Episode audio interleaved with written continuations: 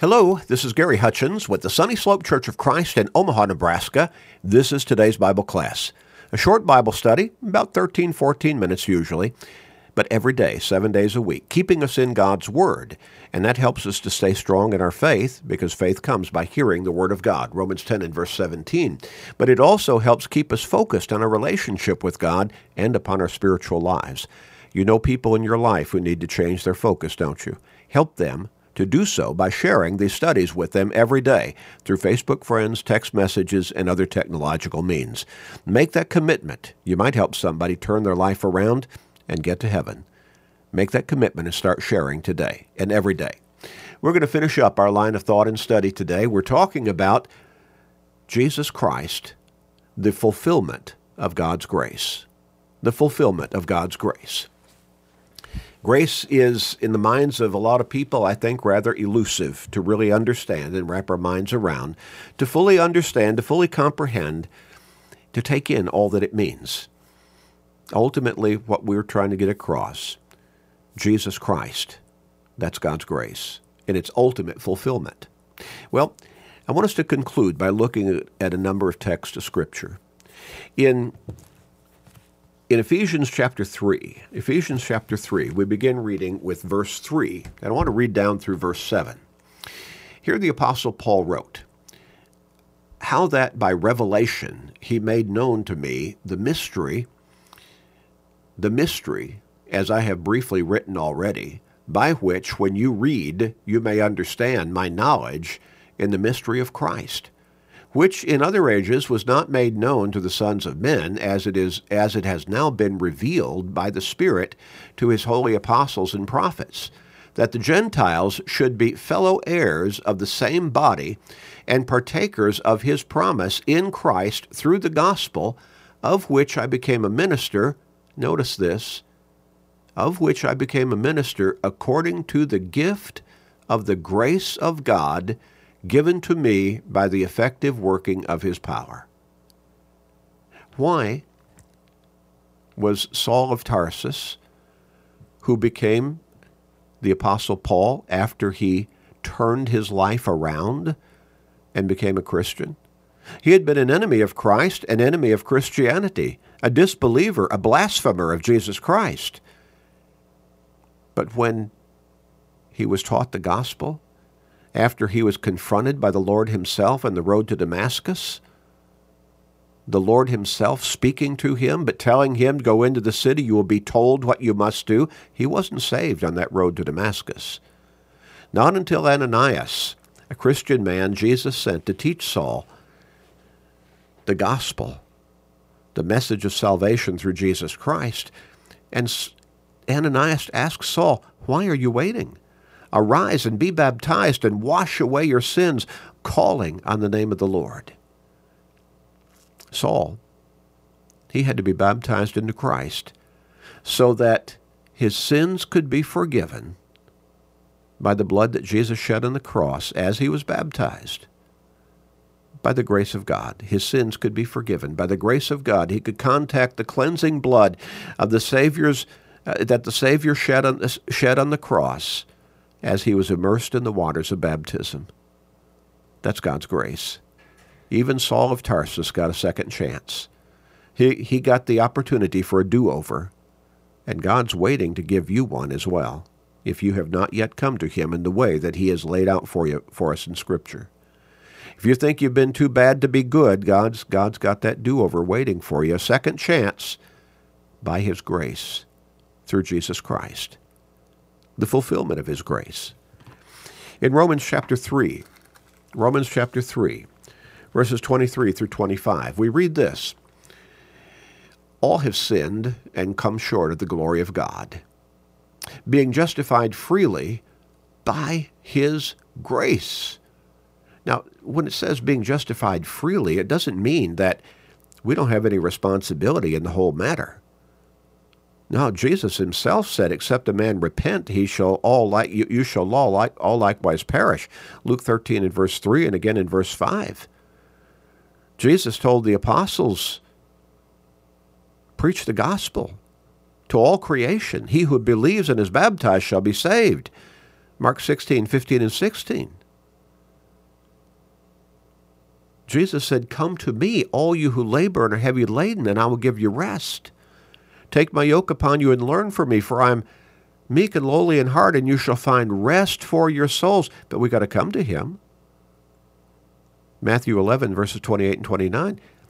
But by grace, by God's grace, through Christ, we have the chance for a do over. Just as Saul of Tarsus had, just as countless sinners, horrible, heinous, vile sinners, have had the opportunity, by the grace of God, to turn their lives around as they came to God through Jesus, being baptized into Him for forgiveness and salvation and eternal life.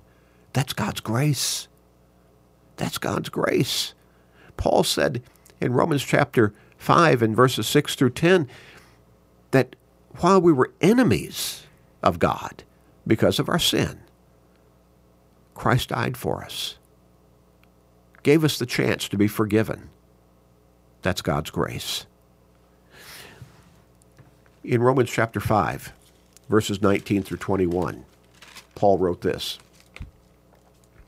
For as by one man's disobedience many were made sinners, so also by one man's obedience, now first, the one man's disobedience, many were made sinners. That goes back to Adam in the garden. So also by one man's obedience, many would, will be made righteous. That's speaking of Christ. Moreover, the law entered that the offset or that the offense might abound. But where sin abounded, grace abounded more. So that as sin reigned in death, even so grace might reign through righteousness to eternal life through Jesus Christ our Lord. God's grace continues to abound, continues to give us the opportunity for forgiveness and salvation through Jesus Christ. We turn to the Hebrews writer in Hebrews chapter 9. I want to read verse 15. Hebrews chapter 9 and verse 15.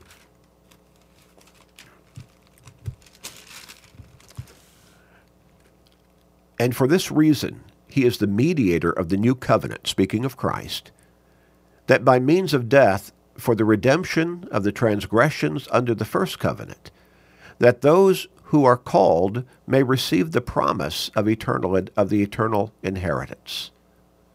How do we have that hope? How do we have that opportunity for redemption?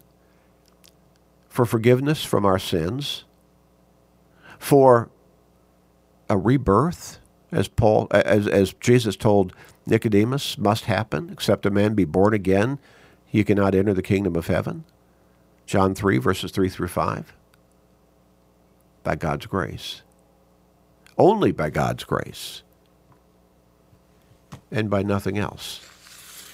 The Apostle Paul wrote in Ephesians chapter 2, verses 8 and 9, For by grace you have been saved through faith, and that is not that not of itself, uh, uh rather that not of works, it is the gift of God. By grace you have been saved through faith, not something we earn, not something we've done so many good works that God owes it to us, but it's only by God's grace. Not of works, lest we should boast about it. Hey, I earned my salvation.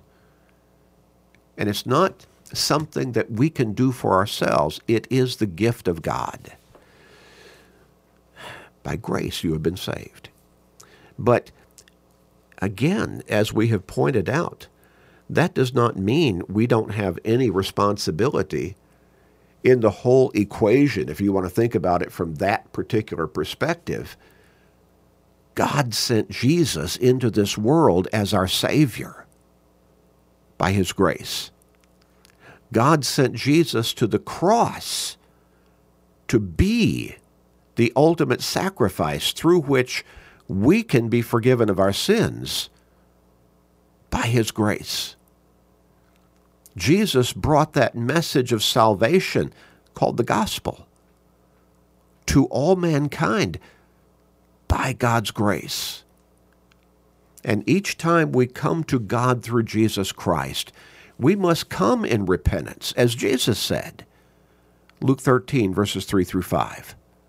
We must come openly confessing our faith in Him as our Lord and Savior and God's Son. Matthew 10, verses 32 and 33.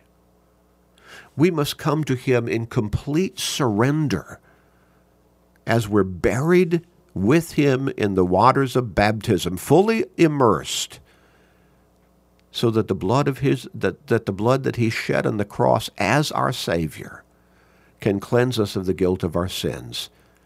And that's by God's grace. So that we can be reborn spiritually, made new. 2 Corinthians 5 and verse 17. And that opportunity is by God's grace. Not something we can earn, not something we can do for ourselves. We're the sinners in need of forgiveness, of redemption, of eternal life of salvation in Christ. And only by God's grace can that gift be given to us. But we must come to Him in these ways in repentance, in absolute faith, in confessing that faith in Christ, in total surrender, in baptism for the remission of our sins. Jesus is the ultimate fulfillment of God's grace. Jesus, though, did not come to save you or me in our sins. Jesus came to save you and me from our sins. And as bad as we might have been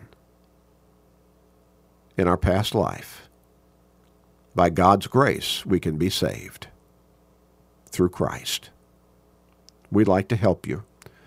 You can contact us through our website at churchofchrist.com, churchofchrist.com. Click on the email link and you can contact us that way. We'd love to speak with you, talk with you, study with you, pray with you, and pray for you. Or you can phone us at 402 498 8397. 402 498 8397. If you like snail mail, you can write to us at Sunny Slope Church of Christ, 3606 North 108th Street, Omaha, Nebraska, 68164. We truly would love to help you.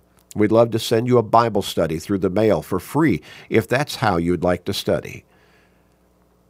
God's grace has put us in a place where we can reach out to you with the gospel through these podcasts. You have to come to Him, though. And then God's grace can save you. Let's pray. Father in heaven, our world needs your grace right now. And we know that your grace is giving us still time to come to repentance and salvation through Jesus Christ. Help people open their eyes and open their hearts and come to you humbly and obediently through Christ. Please, Father, help people see the way. Help us help people see the way and accept your grace. Please forgive us, gracious Father. We pray in Jesus' name. Amen.